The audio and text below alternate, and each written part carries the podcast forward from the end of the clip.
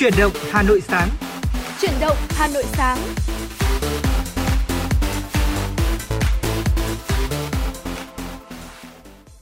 Trọng Khương và Hồng Hạnh xin chào quý vị thính giả. Quý vị và các bạn đang đến với chương trình Chuyển động Hà Nội sáng. Chương trình của chúng tôi đang được phát trên tần số FM 96 MHz của Đài Phát thanh và Truyền hình Hà Nội. Đồng thời thì chương trình cũng đang được phát trực tuyến trên trang web hanoitv.vn. Quý vị và các bạn thân mến, chương trình của chúng tôi đang được phát trực tiếp với chủ đề tin tức và âm nhạc. Hãy giữ sóng và tương tác với chúng tôi qua số điện thoại nóng của chương trình là 024 3773 6688. Và quý vị cũng đừng quên rằng là có thể đồng hành cùng hai host qua một kênh dễ dàng hơn, đó chính là trang Facebook chính thức của chương trình Chuyển động Hà Nội, Chuyển động Hà Nội FM96. Và ngay bây giờ để mở đầu cho chương trình ngày hôm nay sẽ là một số thông tin nóng mà chúng tôi vừa cập nhật.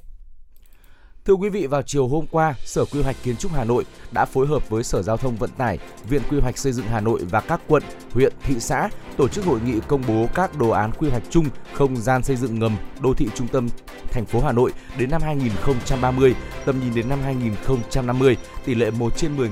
và quy hoạch bến xe, bãi đỗ xe, trung tâm tiếp vận và trạm dừng nghỉ trên địa bàn thành phố Hà Nội đến năm 2030, tầm nhìn đến năm 2050 Dự hội nghị có Phó Chủ tịch Ủy ban nhân dân thành phố Dương Đức Tuấn, Phó Chủ tịch Hội đồng nhân dân thành phố Phạm Quý Tiên cùng đại diện một số bộ, ngành trung ương, lãnh đạo các quận, huyện, thị xã để các đồ án quy hoạch nêu trên triển khai vào thực tiễn. Phó Chủ tịch Ủy ban nhân dân thành phố giao nhiệm vụ cụ thể cho Viện Quy hoạch Xây dựng Hà Nội khẩn trương hoàn chỉnh hồ sơ trình Sở Quy hoạch Kiến trúc kiểm tra, xác nhận để bàn giao cho các sở, ngành, chính quyền các địa phương có liên quan để lưu trữ, cung cấp thông tin, các sở ngành có liên quan của thành phố tiếp tục phối hợp với chính quyền các địa phương giả soát, nghiên cứu, tư vấn đề xuất các vị trí bố trí các bến xe liên tỉnh, trung tâm tiếp vận trong quá trình nghiên cứu, lập đồ án điều chỉnh quy hoạch chung xây dựng thủ đô, quy hoạch thủ đô Hà Nội và quy hoạch có liên quan. Chủ trì phối hợp với các đơn vị liên quan giả soát, đề xuất danh mục các khu vực lập quy hoạch chi tiết không gian xây dựng ngầm cho các khu vực đô thị, báo cáo Ủy ban nhân dân thành phố xem xét quyết định. Thưa quý vị và các bạn, sáng hôm qua, Phó Chủ tịch Hội đồng Nhân dân thành phố Hà Nội Phạm Quý Tiên đã chủ trì buổi giám sát của Thường trực Hội đồng Nhân dân thành phố về tình hình tổ chức thực hiện xử lý chất thải sinh hoạt tại khu liên hợp xử lý chất thải Sóc Sơn, huyện Sóc Sơn. Tham gia đoàn giám sát còn có một số đại biểu Quốc hội, đại biểu Ủy ban Mặt trận Tổ quốc Việt Nam thành phố và các sở ngành. Phó Chủ tịch Ủy ban nhân dân huyện Sóc Sơn Đỗ Minh Tuấn cho biết, trên địa bàn ba xã Nam Sơn, Bắc Sơn, Hồng Kỳ đang triển khai thực hiện giải phóng mặt bằng 22 dự án với diện tích hơn 900 hecta. Đến nay, dự án mở rộng khu liên hợp xử lý chất thải Sóc Sơn giai đoạn 2 đã giải phóng mặt bằng hơn 373 hecta. Ủy ban nhân dân huyện đã phê duyệt phương án bồi thường, hỗ trợ giải phóng mặt bằng 100% diện tích. Chủ đầu tư đã tiếp nhận thi công hơn 72 hecta, đạt 98,57% diện tích dự án đối với dự án di dân vùng ảnh hưởng môi trường bán kính 500 m từ khu liên hợp xử lý chất thải Sóc Sơn, kết hợp trồng cây xanh tạo hành lang cách ly, huyện thực hiện giải phóng mặt bằng gần 395 hecta. Kết luận buổi giám sát, Phó Chủ tịch Hội đồng Nhân dân thành phố Phạm Quý Tiền nhấn mạnh, khu liên hợp xử lý chất thải Sóc Sơn có vai trò quan trọng trong việc góp phần giữ vệ sinh môi trường cho thủ đô Hà Nội, xử lý khoảng 77% lượng rác của toàn thành phố. Đồng chí Phạm Quý Tiên cũng yêu cầu các sở ngành, Ủy ban nhân dân huyện Sóc Sơn thực hiện tốt các chỉ đạo của thành phố trong triển khai các dự án, phối hợp cùng tháo gỡ khó khăn, vướng mắc về cơ chế chính sách đặc thù, báo cáo kịp thời để Ủy ban nhân dân thành phố xem xét giải quyết. Thưa quý vị, công ty cổ phần Ánh Dương Việt Nam Vinasun đã vừa tổ chức chương trình họp mặt những vì sao Vinasun nhằm tri ân và tôn vinh những bác tài đã gắn bó cùng Vinasun từ những ngày đầu thành lập. Vượt qua giai đoạn 19 năm, hàng nghìn bác tài đã cùng kề vai sát cánh xây dựng thương hiệu Vinasun Taxi, tạo ra vô số giá trị vô hình và hữu hình. Vinasun cũng luôn quan tâm chăm lo đến đời sống tâm tư của các bác này. Cụ thể, trong đợt bùng phát dịch Covid-19 lần thứ tư, số lượng lái xe thuộc diện F0 được Vinasun hỗ trợ là 395 người với tổng số tiền 567 triệu đồng. Tổng số lái xe được công đoàn hỗ trợ là 4.600 người với tổng số tiền trên 920 triệu đồng, hỗ trợ cho 17 gia đình lái xe không may bị mất do nhiễm Covid-19 với số tiền 249 triệu đồng. Ngoài ra, Vinasun cũng chăm lo đến gia đình của các lái xe qua chương trình tặng học bổng cho con em lái xe tử nạn. Theo đó, con của các bác của các lái xe tử nạn được cấp học bổng Vinasun cho đến năm 18 tuổi. Ông Tạ Long Hỷ, Phó Tổng Giám đốc Thương Thường trực kiêm Giám đốc Taxi Vinasun cho biết, hiện nay tình hình dịch bệnh đang dần ổn định, kinh tế dần hồi phục. Vinasun Taxi bắt đầu có lãi ở quý 1, doanh thu ngày càng ổn định. Cụ thể, doanh thu quý 1 của Vinasun đạt trung bình 2,5 triệu đồng một xe. Ngoài ra, Vinasun cũng thấu hiểu sự khó khăn của các lái xe nên đã quyết định tăng mức phân chia phần vượt doanh thu.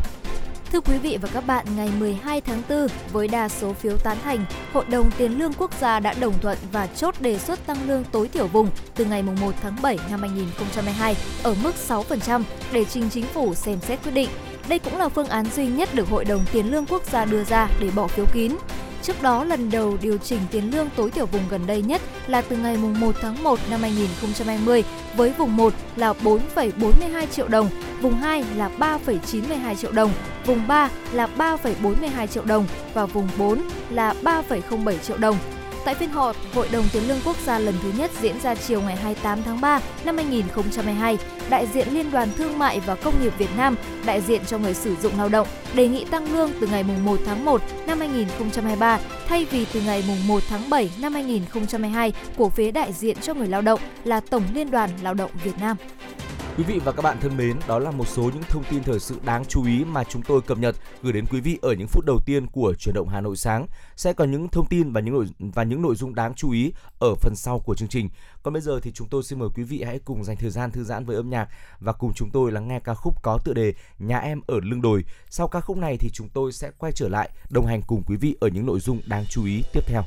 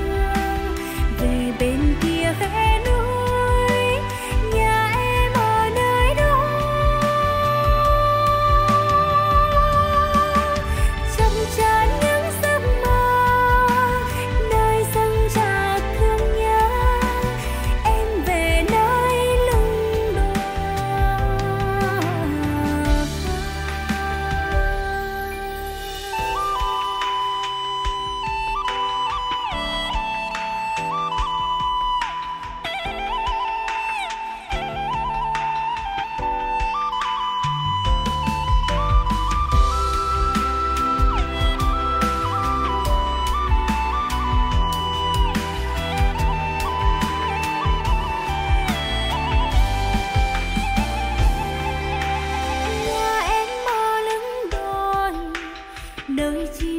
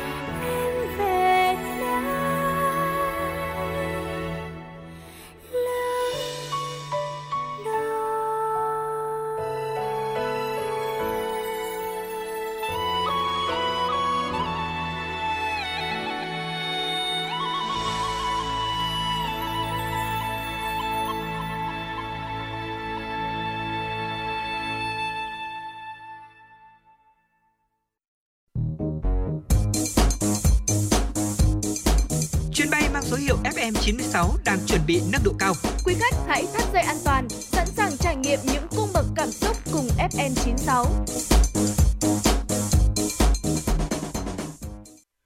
Quý vị và các bạn đang quay trở lại với chuyển động Hà Nội sáng và trong phần tiếp theo của chương trình, chúng tôi xin mời quý vị hãy cùng dành thời lượng để có thể là lắng nghe uh, một số những chia sẻ những nhận định từ uh, báo chí quốc tế về nền kinh tế của Việt Nam, những nhận định mà chúng tôi thấy rằng là rất tích cực và lạc quan. Cụ thể thì mới đây, trang Le Figaro của Pháp có nhận định là hiện tại trong khi số ca nhiễm biến thể Omicron vẫn ở mức cao và việc giá nguyên vật liệu toàn cầu tăng đột biến gần đây do xung đột Nga-Ukraine, nền kinh tế Việt Nam thì lại vẫn có triển vọng tốt. Ở trích số liệu của Tổng cục Thống kê cho biết, tổng sản phẩm quốc nội của Việt Nam đã tăng 5,03% trong quý đầu tiên của năm 2022 so với cùng kỳ năm trước. Mặc dù đây là thành tích kinh tế được xem là thấp nhất trong 3 thập kỷ qua, chủ yếu gây ra do các hạn chế nghiêm ngặt liên quan đến đại dịch Covid-19. Tuy nhiên, theo cơ quan xếp hạng Fitch Ratings vẫn dự báo tốc độ tăng trưởng GDP của Việt Nam vẫn đạt ít nhất là 6,1% vào năm 2022 và 6,3% vào năm 2023. Theo Le Figaro, với gần 340 tỷ đô la Mỹ hàng hóa được trao đổi trên toàn thế giới, vào năm 2021, Việt Nam ngày càng trở thành một mắt xích quan trọng trong chuỗi cung ứng toàn cầu. Theo Tổng cục Thống kê, trong 2 tháng đầu năm 2022, tổng kim ngạch xuất khẩu hàng hóa của Việt Nam đạt 53,79 tỷ đô la Mỹ, tăng 10,2% so với cùng kỳ năm ngoái. Trong đợt bùng phát Covid-19 lần thứ tư vào năm ngoái thì nhiều công ty lớn ở Hoa Kỳ, Nhật Bản, châu Âu đều lo ngại việc sụt giảm sản lượng tại Việt Nam sẽ ảnh hưởng đến nguồn cung hàng hóa của họ. Theo ông Shimizu Akira, trưởng đại diện cơ quan hợp tác quốc tế Nhật Bản JICA tại Việt Nam cho rằng việc giảm sản lượng của Việt Nam sẽ làm gián đoạn toàn bộ chuỗi cung ứng toàn cầu, đồng thời làm giảm lợi thế thu hút đầu tư nước ngoài. Tuy nhiên thì Việt Nam đã khiến thế giới phải trầm trồ về sự phục hồi nhanh chóng của nền kinh tế sau giãn cách, bứt tốc lấy lại vị thế trong chuỗi cung ứng. Vì thế, trang Nikkei cho rằng Việt Nam là quốc gia đang có vị trí động uh, một có một vị trí tác động đặc biệt lớn đến ngành công nghiệp ô tô của Nhật Bản. Điển hình là việc 40% hệ thống dây điện ô tô được cung cấp từ Việt Nam Đặc biệt trong bản báo cáo cập nhật tình hình kinh tế vĩ mô Việt Nam vào tháng 2 năm 2022, Ngân hàng Thế giới World Bank chỉ ra rằng nền kinh tế Việt Nam có nhiều tín hiệu tích cực vào đầu năm 2022 khi các chỉ số chính của kinh tế Việt Nam đều tăng mạnh trước Tết Nguyên đán sau khi tỷ lệ tiêm chủng cao. Theo Le Figaro, thành công trong việc thu hút vốn đầu tư nước ngoài FDI trong nhiều thập kỷ qua đã giúp Việt Nam trở thành nhà cung cấp trong nhiều lĩnh vực. Đặc biệt, doanh thu xuất khẩu điện thoại và linh kiện của Việt Nam năm ngoái đạt gần 58 tỷ đô la Mỹ, còn máy vi tính cũng đạt khoảng 51 tỷ đô la Mỹ. Bên cạnh đó, hai ngành da giày và dệt may cũng đóng góp hơn 60 tỷ đô la Mỹ. Gỗ và sản phẩm từ gỗ có doanh thu 15 tỷ đô la Mỹ.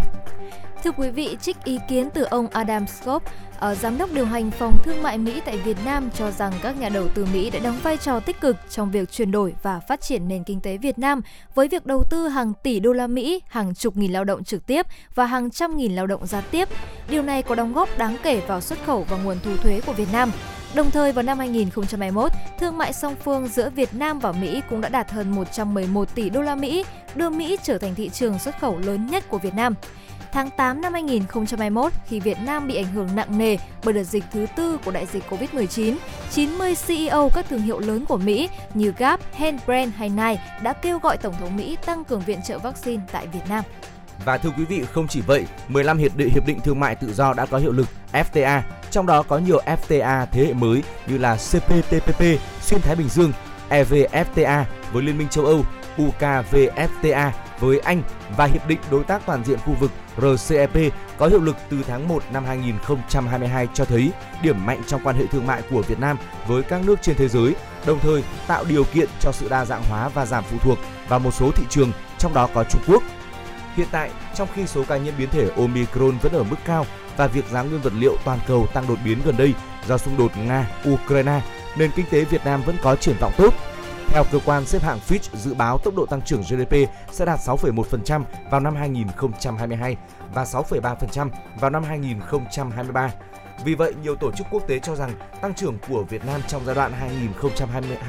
2020-2021 đã trở thành lợi thế dài hạn để các công ty toàn cầu chuyển một phần sản xuất sang Việt Nam.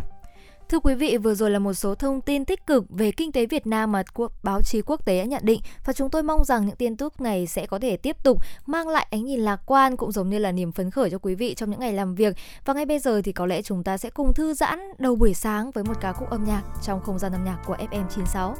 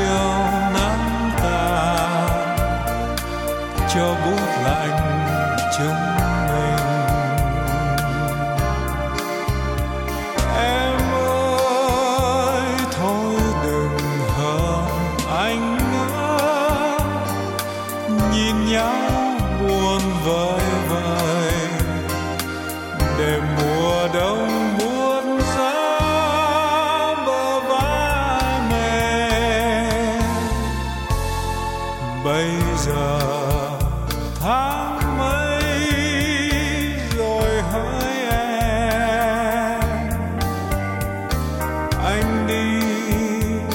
tìm mùa xuân trên đời. Mùa đông chết đi, rồi mùa xuân mắt em đẹp trời sao?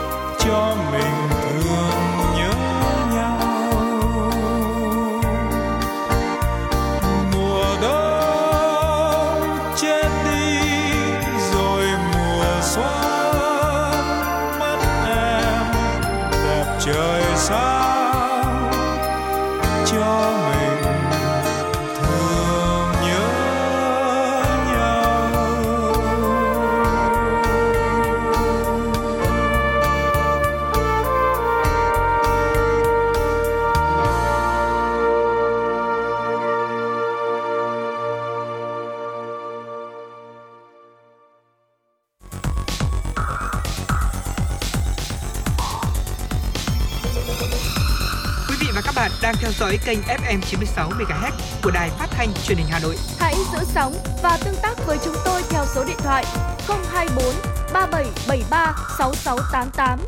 FM 96 đồng hành trên mọi nẻo đường. Thưa quý vị thính giả, chúng ta đã vừa cùng nhau lắng nghe ca khúc Bây giờ tháng mấy qua giọng ca của ca sĩ Tuấn Ngọc. Và ngay bây giờ để tiếp tục ờ, dòng chảy tin tức của truyền động Hà Nội sáng sẽ là những thông tin mà phóng viên Kim Anh vừa gửi về cho chương trình. Thưa quý vị và các bạn, chiều hôm qua, Sở Quy hoạch Kiến trúc Hà Nội phối hợp với Sở Giao thông Vận tải, Viện Quy hoạch Xây dựng Hà Nội và các quận huyện thị xã tổ chức hội nghị công bố các đồ án quy hoạch chung không gian xây dựng ngầm đô thị trung tâm thành phố Hà Nội đến năm 2030, tầm nhìn đến năm 2050, tỷ lệ 1 trên 10.000 và quy hoạch bến xe, bãi đỗ xe, trung tâm tiếp vận và trạm dừng nghỉ trên địa bàn thành phố Hà Nội đến năm 2030, tầm nhìn đến năm 2050. Dự hội nghị có Phó Chủ tịch Ủy ban nhân dân thành phố Dương Đức Tuấn, Phó Chủ tịch Hội đồng nhân dân thành phố Phạm Quý Tiên cùng đại diện một số bộ ngành trung ương, lãnh đạo các quận huyện thị xã. Để các đồ án quy hoạch nêu trên triển khai vào thực tiễn, Phó Chủ tịch Ủy ban nhân dân thành phố giao nhiệm vụ cụ thể cho Viện Quy hoạch Xây dựng Hà Nội khẩn trương hoàn chỉnh hồ sơ, trình Sở Quy hoạch Kiến trúc kiểm tra, xác nhận để bàn giao cho các sở ngành chính quyền các địa phương có liên quan để lưu trữ và cung cấp thông tin. Các sở ngành có liên quan của thành phố tiếp tục phối hợp với chính quyền địa phương, ra soát, nghiên cứu, tư vấn, đề xuất các vị trí bố trí của các bến xe liên tỉnh, trung tâm tiếp vận trong quá trình nghiên cứu, lập đồ án điều chỉnh, quy hoạch chung xây dựng thủ đô, quy hoạch thủ đô Hà Nội và quy hoạch có liên quan, chủ trì phối hợp với các đơn vị liên quan, ra soát đề xuất danh mục các khu vực lập quy hoạch chi tiết, không gian xây dựng ngầm cho các khu vực đô thị, báo cáo Ủy ban nhân dân thành phố xem xét quyết định. Thưa quý vị, thông tin tiếp theo mà chúng tôi muốn gửi đến quý vị đó là vào chiều 12 tháng 4, Viện Quy hoạch Xây dựng Hà Nội phối hợp với Ủy ban nhân dân huyện Sóc Sơn tổ chức công bố và bàn giao hồ sơ chỉ giới đường đỏ tuyến đường nối từ đường Võ Nguyên Giáp đến đô thị vệ tinh Sóc Sơn, đoạn 2 từ nút giao với tỉnh lộ 131 đến nút giao với quốc lộ 3 Đền Sóc, tỷ lệ 1 trên 500. Theo quyết định phê duyệt tuyến đường có chiều dài khoảng 4 km, chạy qua địa bàn các xã Mai Đình, Tiên Dược, Phù Linh, huyện Sóc Sơn. Tuyến đường được chia thành hai đoạn, đoạn 1 từ nút giao tỉnh lộ 131 đến nút giao thuộc địa phận thôn Đồng Roi, xã Tiên Dược rộng 40m, gồm lòng đường 6 làn xe rộng 22,5m, giải phân cách giữa rộng 3m, vỉa hè hai bên mỗi bên rộng 7,25m. Tại khu vực trường trung cấp kinh tế kỹ thuật đa ngành Sóc Sơn và khu vực tiếp giáp với nút giao thôn Đồng Roi có mở rộng chỉ giới để khớp nối với hiện trạng tuyến đường hiện có. Đoạn 2 từ nút giao thuộc địa phận thôn Đồng Roi đến nút giao với quốc lộ 3 Đền Sóc có mặt cắt ngang đường rộng 50m, gồm lòng đường 6 làn xe rộng 22,5m, giải phân cách giữa rộng 12,5m, vỉa hè hai bên mỗi bên rộng 7,5m. Phó Chủ tịch Ủy ban nhân dân huyện Sóc Sơn Phạm Quang Ngọc cho biết, việc công bố và bàn giao hồ sơ chỉ giới đường đỏ tuyến đường nối từ đường Võ Nguyên Giáp đến đô thị vệ tinh Sóc Sơn đoạn 2 có ý nghĩa quan trọng thúc đẩy phát triển kinh tế huyện. Đây là tuyến đường huyết mạch xuyên tâm trên địa bàn được huyện quan tâm đầu tư triển khai giai đoạn 1, dự kiến hoàn thành trong năm 2022. Thưa quý vị và các bạn, hưởng ứng Ngày sách và Văn hóa đọc Việt Nam lần thứ 21 tháng 4 năm 2022, nhiều hoạt động thiết thực sẽ được tổ chức tại phố sách Hà Nội, phố 19 tháng 12, quận Hoàn Kiếm từ ngày 15 đến ngày 23 tháng 4 để độc giả thủ đô và du khách trải nghiệm, góp phần tôn vinh giá trị của sách và nâng cao văn hóa đọc trong cộng đồng. Cụ thể, Hội xuất bản Việt Nam chỉ đạo phối hợp với Ban tuyên giáo Trung ương, Bộ Thông tin và Truyền thông tổ chức lễ phát động phong trào đọc sách vào sáng ngày 21 tháng 4. Các đơn vị xuất bản phát hành có các hoạt động hấp dẫn như giới thiệu sách mới của công ty cổ phần văn hóa và truyền thông Nhã Nam vào ngày 15 tháng 4, tọa đàm nghĩ tích cực sống tự tin do công ty trách nhiệm hữu hạn thương mại và dịch vụ văn hóa Đinh Tị tổ chức vào ngày 17 tháng 4, giới thiệu sách thiếu nhi của nhà xuất bản Kim Đồng vào ngày 23 tháng 4. Ngoài ra trong thời gian này, các gian hàng sách tại phố sách Hà Nội sẽ có nhiều hoạt động giảm giá tặng quà tri ân đến độc giả. Thưa quý vị, vở nhạc kịch Người cầm lái do nhà hát Công an Nhân dân thực hiện về cuộc đời, sự nghiệp của bác nhân kỷ niệm 132 năm ngày sinh Chủ tịch Hồ Chí Minh 19 tháng 5 năm 1890, 19 tháng 5 năm 2022 và kỷ niệm 40 năm ngày thành lập Nhà hát Công an Nhân dân 1982-2022 sẽ ra mắt khán giả vào ngày 24 tháng 4 và 17 tháng 5 tại Nhà hát lớn Hà Nội. Tác phẩm do biên đạo múa Nguyễn Thị Tuyết Minh viết kịch bản và tổng đạo diễn nhạc sĩ sáng tác Đình Thắng, Hoàng Huy, Duy Minh, biên đạo múa Tuyết Minh, Mạnh Quyền. Vở nhạc kịch Người cầm lái gồm 3 hồi, quê hương, tiếng vọng non sông, chuyến tàu định mệnh, kể về quá trình người bôn ba ở nước ngoài tìm đường cứu nước rồi trở về hoạt động cách mạng. Trong đó, khán giả được gặp hình tượng Bác Hồ ở nhiều khoảng không gian, thời gian khác nhau, như khi còn nhỏ cùng với cha mẹ, trải qua mất mát khi mẹ qua đời, những năm tháng bôn ba tìm đường cứu nước, hoạt động ở Pháp, Mỹ, Trung Quốc rồi về nước – Tại cuộc gặp gỡ báo chí ngày 12 tháng 4, Thượng tá nghệ sĩ nhân dân Nguyễn Thị Thúy Hiền, giám đốc nhà hát Công an nhân dân cho biết, đây là lần đầu tiên nhà hát Công an nhân dân dàn dựng tác phẩm nhạc kịch về hình tượng Chủ tịch Hồ Chí Minh. Vượt qua nhiều thử thách, khó khăn về nhân lực, kỹ thuật, đặc biệt là ảnh hưởng của dịch Covid-19, các nghệ sĩ, ekip dàn dựng đã nỗ lực để mang đến cho khán giả một tác phẩm hấp dẫn và giàu ý nghĩa. Thưa quý vị, vừa rồi là một số thông tin chúng tôi muốn gửi đến quý vị trong buổi sáng ngày hôm nay. Quý vị cũng đừng quên rằng nếu chúng ta muốn tương tác với Hai Host và cập nhật những thông tin mới nhất và bên cạnh đó là muốn gửi gắm một yêu cầu âm nhạc hay là một lời nhắn nhủ yêu thương đến bạn bè người thân thì cũng đừng quên là tương tác với Hai Host qua số điện thoại nóng của chương trình là 024 3773 6688. Còn ngay bây giờ chúng ta sẽ cùng quay trở lại với không gian âm nhạc của FM96.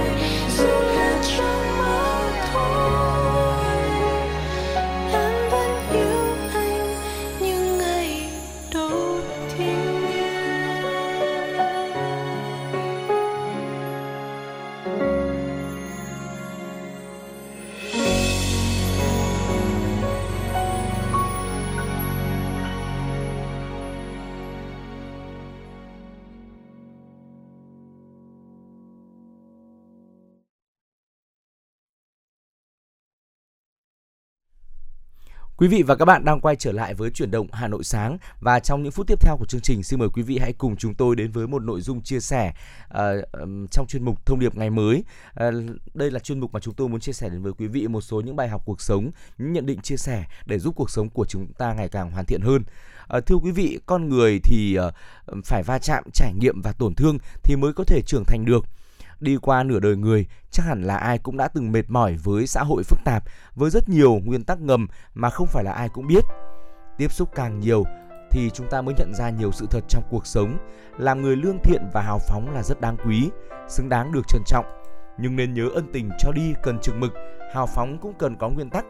Một số loại ân tình sau đây chúng tôi chia sẻ, bỏ ra càng nhiều chưa chắc đã là điều tốt đâu ạ.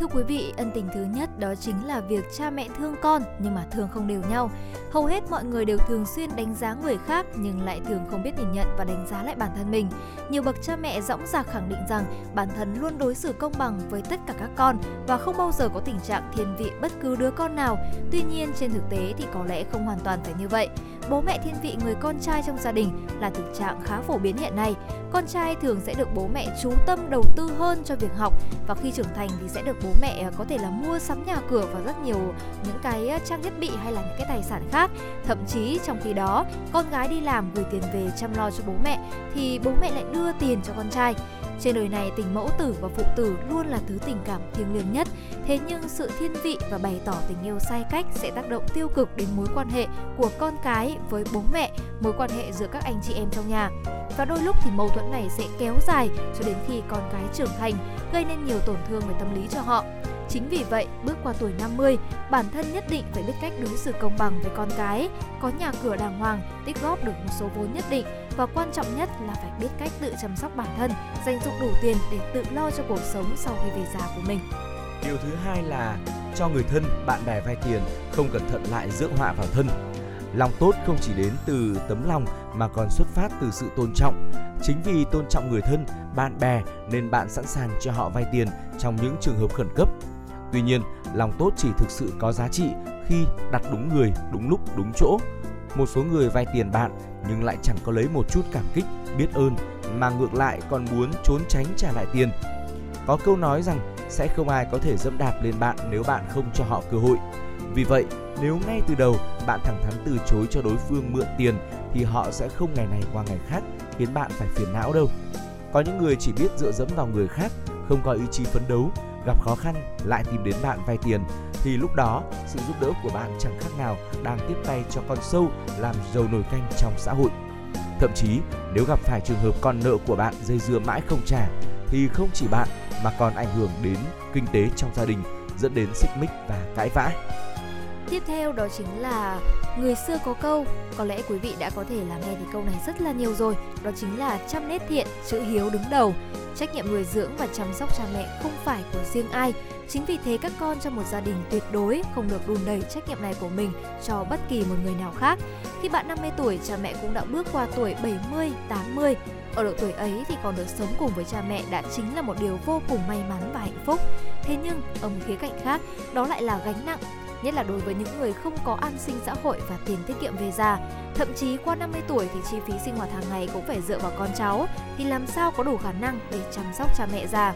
Người xưa có câu, lòng bàn tay và mu bàn tay đều là thịt, anh chị em trong nhà phải biết hòa thuận, thương yêu, chia sẻ trách nhiệm chung của gia đình như chăm sóc ông bà, cha mẹ. Thế nên việc phụng dưỡng cha mẹ tốt nhất nên cùng anh chị em trong gia đình bàn bạc, không nên tự mình đưa ra quyết định để tránh những hiểu lầm không đáng có. Thưa quý vị, điều tiếp theo mà chúng tôi muốn chia sẻ với quý vị đó là trong công việc càng năng nổ, nhiệt tình sẽ càng áp lực. Có rất nhiều người đến tuổi 50 vẫn luôn nghĩ rằng là bản thân vẫn có thể làm được những điều lớn lao, không thua kém gì thế hệ trẻ. Thế nhưng khi tuổi tác đã cao thì bản thân không bắt kịp được sự phát triển của công nghệ mới, cuối cùng sẽ bị đào thải. Nếu không làm tốt công việc sẽ bị của trách, nếu mà không về hưu thì sẽ trở thành cái gai trong mắt mọi người. Vì thế hãy cố gắng thích nghi với những thay đổi ở nơi làm việc và chủ động nhượng bộ thì công việc của bạn sẽ thuận lợi, mối quan hệ của bạn với đồng nghiệp cũng sẽ hài hòa hơn. Hãy nhớ rằng lùi một bước tiến ngàn dặm. Người xưa cũng có câu là lên núi thì dễ, xuống núi mới khó. Thời gian là con đường một chiều, đã đi qua rồi thì không thể quay lại. Trong cuộc sống, ta thả bước chậm mà chắc, còn hơn là đi nhanh mà sai đường. Thưa quý vị, vừa rồi là một số chia sẻ của chúng tôi trong thông điệp uh, trong chuyên mục thông điệp ngày mới và chúng tôi mong rằng là với những chia sẻ này thì có lẽ chỉ là một góc nhìn nhỏ của chúng tôi trong ngày hôm nay. Mong rằng quý vị sẽ cùng tương tác với chúng tôi và cùng đóng góp thêm những ý kiến, những tâm tư nguyện vọng của mình cho chương trình để trong những số tiếp theo thì chuyển động Hà Nội sẽ luôn luôn mang lại cho quý vị những thông tin, những thông điệp ngày mới đầy bổ ích và mang lại cho chúng ta một ánh nhìn lạc quan trong cuộc sống này. Và ngay bây giờ thì có lẽ chúng ta sẽ cùng quay trở lại với không gian âm nhạc của FM96.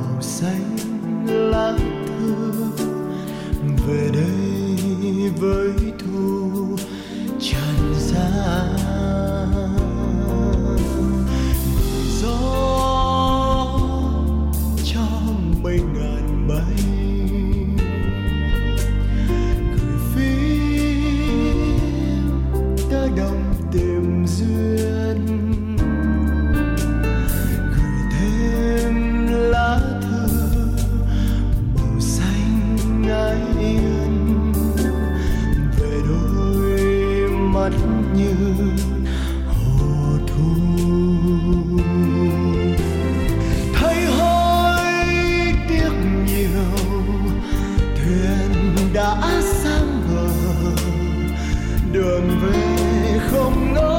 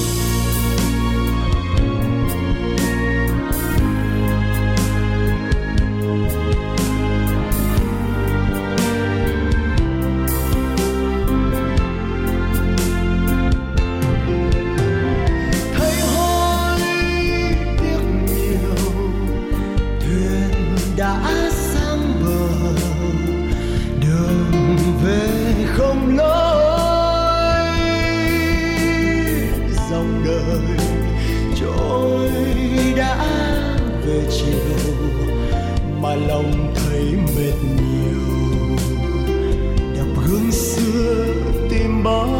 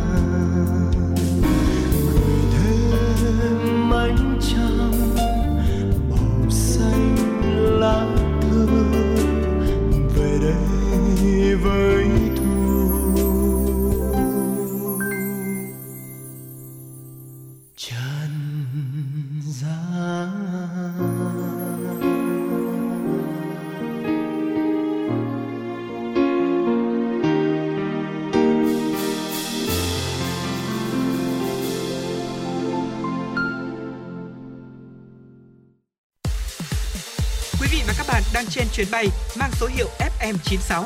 Hãy thư giãn, chúng tôi sẽ cùng bạn trên mọi cung đường. Hãy giữ sóng và tương tác với chúng tôi theo số điện thoại 024 3773 6688.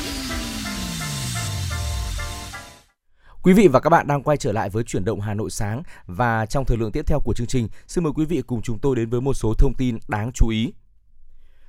Thưa quý vị và các bạn, những cụm từ như phong tỏa, hạn chế nhập cảnh, lệnh giới nghiêm được sử dụng liên tục trong suốt thời gian phòng chống dịch COVID-19 này có lẽ chỉ hay được nhắc đến ở một số nước. Hầu như các nước đều chuyển sang giai đoạn sống chung với COVID-19. Mong muốn chung của người dân toàn cầu có lẽ là được sống yên ổn như trước khi loại virus này xuất hiện. Tuy nhiên, liệu thực tế có được như vậy hay không? Hãy cùng đến với những cảnh báo từ Tổ chức Y tế Thế giới WHO.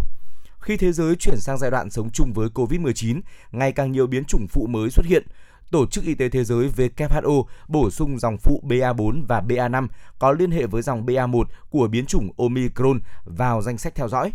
Các biến chủng mới này nảy sinh một phần do hiện tượng tái tổ hợp giúp các biến chủng virus khác nhau kết hợp thành phiên bản nguy hiểm hơn. Đây là những biến chủng đặc tính khác nhau tự phát trong cơ thể một người theo thời gian. Có hai loại tái tổ hợp chính hiện nay, hỗn hợp của Delta, Omicron và hỗn hợp các biến chủng phụ của Omicron. Các nhà khoa học đã phát hiện ít nhất 6 dạng tái tổ hợp gồm XE, XG, XH, XG, XK và XL. WHO đang giám sát chặt chẽ ba biến chủng XE, XD và XF về khả năng gây triệu chứng nặng, tử vong, mức độ kháng vaccine và độ lây lan, khả năng triệu chứng nặng, tử vong, mức độ kháng vaccine và độ lây lan. Trong đó, XE tái tổ hợp từ BA1 và BA2, XD và XF tái tổ hợp từ Delta và BA1. XE lần đầu xuất hiện ở Anh vào tháng 1 năm 2021. Gần 800 ca nhiễm đã được xác định, hầu hết tập trung ở vùng Đông Nam nước Anh và London. XE cũng đã lan sang các quốc gia đầu tiên ở Đông Nam Á là Thái Lan. XD và XF được ghi nhận lần đầu tiên vào cuối năm ngoái ở Pháp, đã xuất hiện tại Đan Mạch và Bỉ. Ban đầu thì các nhà chuyên gia tạm gọi nó là Delta Crohn. Một số nhà khoa học lo ngại nó sẽ kế thừa khả năng né tránh miễn dịch của BA1 và độc lực cao từ Delta. Đến nay thì XD chưa lây lan rộng rãi. Australia cũng ghi nhận một số ca nhiễm biến chủng kết hợp từ Delta và Omicron, song các nhà khoa học chưa rõ đây có phải phiên bản đã xuất hiện ở Anh và Pháp hay không. Hàng loạt biến chủng phụ mới, chủng tái tổ hợp xuất hiện trong thời gian ngắn, cho thấy sự biến hóa khó lường của COVID-19. Thông thường, mỗi virus riêng lẻ là một bản sao gần như chính xác của virus mẹ. Chúng có thể trải qua quá trình tái tổ hợp, tức là kết hợp từ hai virus khác nhau. Ở biến chủng phụ XE, protein gai phần vỏ có nguồn gốc từ BA2, bên trong mang nhiều đặc điểm từ BA1. Thưa quý vị và các bạn, theo thống kê của chính quyền New York, Mỹ, ngành du lịch của thành phố này dự kiến sẽ tăng trưởng khoảng 70% trong năm nay. Ngay từ đầu mùa xuân này, thành phố New York đã chứng kiến lượng khách du lịch tăng mạnh so với cùng kỳ của năm 2021. Sau khí hậu lạnh hơn một số khu vực khác nên trong tuần này, hoa anh đào ở thành phố New York mới bắt đầu bước vào thời gian nở rộ. Theo những người dân ở nơi đây, hoa anh đào tượng trưng cho việc thành phố đã thức giấc sau một mùa đông dài. Đây cũng là thời điểm khách du lịch đổ về New York để bắt đầu cho kỳ nghỉ xuân và nghỉ hè sắp tới. Từ giữa tháng 2 vừa qua, các khách sạn của thành phố New York đã đón lượng khách cao nhất kể từ đầu năm. Gần 40% du khách đã lên kế hoạch cho chuyến đi trong 2 tháng tiếp theo, báo hiệu sự khôi phục mạnh mẽ của ngành du lịch trong kỳ nghỉ xuân. Một số khách sạn tại New York dự kiến có tỷ lệ lấp đầy tới 90% trong tháng 4 này. Theo cơ quan xúc tiến du lịch thành phố New York, sự phục hồi này chủ yếu được thúc đẩy bởi khách du lịch nội địa. Năm 2022, trong số hơn 56 triệu lượt khách dự kiến sẽ đến New York, chỉ có khoảng 8 triệu lượt khách từ bên ngoài nước Mỹ. Khảo sát quan điểm của người dân cũng cho thấy rõ xu hướng này. Thưa quý vị, Tổ chức Y tế Thế giới WHO thông báo là họ đang theo dõi sát sao các ca nhiễm hai biến thể phụ mới của Omicron là BA4 và BA5. Việc theo dõi các ca nhiễm hai biến thể phụ mới của Omicron, BA4 và BA5 nhằm mục đích xem các biến thể phụ này có dễ lây lan hay nguy hiểm hơn hay không. WHO đã bổ sung BA4 và BA5, biến thể cùng lứa của biến thể phụ gốc BA1 của Omicron vào danh sách các biến thể cần theo dõi. WHO đã theo dõi biến thể phụ BA1 và BA2 hiện chiếm chủ đạo số ca mắc mới COVID-19 trên toàn cầu cũng như biến thể phụ BA1.1 và BA3. WHO cho biết cần nghiên cứu sâu hơn những đột biến mới của các biến thể phụ này để hiểu về tác động của chúng đối với khả năng trốn hệ miễn dịch của virus. Tất cả các loại virus thay đổi theo thời gian, tuy nhiên chỉ có một số biến thể tác động tới khả năng lây lan hoặc lẩn trốn được khả năng miễn dịch có được nhờ tiêm phòng hoặc sau khi mắc bệnh hay mức độ nghiêm trọng của bệnh do các biến thể phụ này gây ra. Thưa quý vị và các bạn, gã khổng lồ viễn thông Phần Lan Nokia đã thông báo họ sẽ từ bỏ thị trường Nga một ngày sau khi đối thủ của họ, eCristion, quyết định tạm ngừng kinh doanh vô thời hạn tại Nga, mở đường cho Huawei của Trung Quốc gia nhập thị trường này. Sự ra đi của hai đối thủ nặng ký phương Tây mở ra cánh cửa phát triển cơ sở hạ tầng viễn thông của Nga. Giờ đây chúng tôi có thể thông báo rằng chúng tôi sẽ thoát khỏi thị trường Nga. Giám đốc điều hành CEO của Nokia, Pekka Lumat cho biết, công ty cũng nhấn mạnh tầm quan trọng của việc đảm bảo dòng thông tin liên tục và khả năng truy cập Internet trên đất nước Nga. Khi chúng tôi rời khỏi thị trường Nga, chúng tôi sẽ tiếp tục cung cấp sự hỗ trợ cần thiết để duy trì mạng lưới và đang xin các giấy phép liên quan để cho phép hỗ trợ này tuân theo các lệnh trừng phạt hiện hành. Nokia cho biết, trong những tuần qua, công ty đã tạm ngừng giao thiết bị cho thị trường của Nga. Trước đó, ngày 11 tháng 4, tập đoàn viễn thông Ericsson của Thụy Điển thông báo hãng đang ngừng mọi hoạt động tại Nga vô thời hạn do cuộc xung đột giữa Nga và Ukraine. Hãng Ericsson nhấn mạnh, ưu tiên của hãng là chú trọng vào sự an toàn và sức khỏe của các nhân viên của hãng ở Nga và các nhân viên này sẽ được nghỉ phép có lương. Thưa quý vị, một robot đã được các nhà nghiên cứu tại Anh tạo ra sau nhiều năm phát triển, hứa hẹn có thể làm thay con người những công việc cần có sự cảm nhận. Robot làm thay những công việc của con người như lắp ráp, xếp dỡ hàng hóa, vận chuyển đã trở nên không còn xa lạ gì với chúng ta. Thế nhưng, đó chỉ là những công việc cần sự chuyển động. Những việc cần cả sự tỉ mỉ và cảm nhận khéo léo về mặt xúc giác thì hầu như có rất ít robot làm được. Đó là điều mà các nhà khoa học vẫn đang nghiên cứu để phát triển robot. Khéo léo đặt những chiếc cốc xếp chồng lên nhau mà không để chúng bị đổ hay là cầm chú chim giấy lên mà không làm nó bị gập. Đó là vì ngón tay robot có thể cảm nhận những gì các nhà sáng chế làm là lấy tín hiệu từ đầu ngón tay nhân tạo từ hình ảnh camera, sau đó trích xuất chuyển động của những hình ảnh này trên máy tính và sử dụng nó làm tín hiệu thần kinh nhân tạo. Thưa quý vị, vừa rồi là những thông tin mà chúng tôi muốn gửi đến quý vị trong chương trình Chuyển động Hà Nội sáng ngày hôm nay. Quý vị và các bạn thân mến, 60 phút của chương trình cũng đã trôi qua mất rồi. Quý vị và các bạn hãy ghi nhớ số điện thoại của đường dây nóng FM96 là 024 3773 6688. Quý vị và các bạn có vấn đề cần quan tâm, chia sẻ hoặc có mong muốn được tặng bạn bè người thân một ca khúc yêu thích hay một lời nhắn nhủ yêu thương thì hãy tương tác với hai hot chúng tôi quý vị nhé. Và ngay bây giờ thì chúng ta hãy cùng đến với một giai điệu âm nhạc để kết thúc cho chương trình Hà Nội sáng ngày hôm nay.